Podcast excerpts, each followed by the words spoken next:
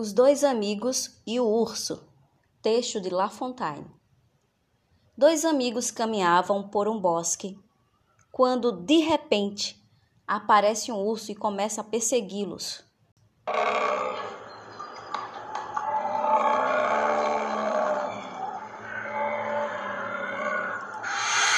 Um dos amigos, muito assustado, trepou numa árvore. O outro, abandonado à própria sorte, jogou-se no chão, fingindo-se de morto. O urso, ao vê-lo, aproximou-se pouco a pouco.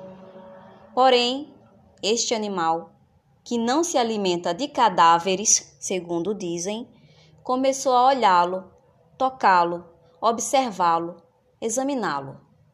Mas como nosso amigo não se movia e quase nem respirava, é abandonado pelo urso, que foi embora falando: Está morto como meu bisavô.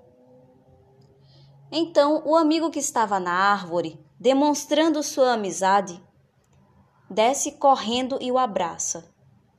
Comenta sobre a sorte que teve o amigo por ter saído vivo de situação tão perigosa e lhe diz: Sabe, parece-me que o urso lhe disse alguma coisa no ouvido enquanto o cheirava.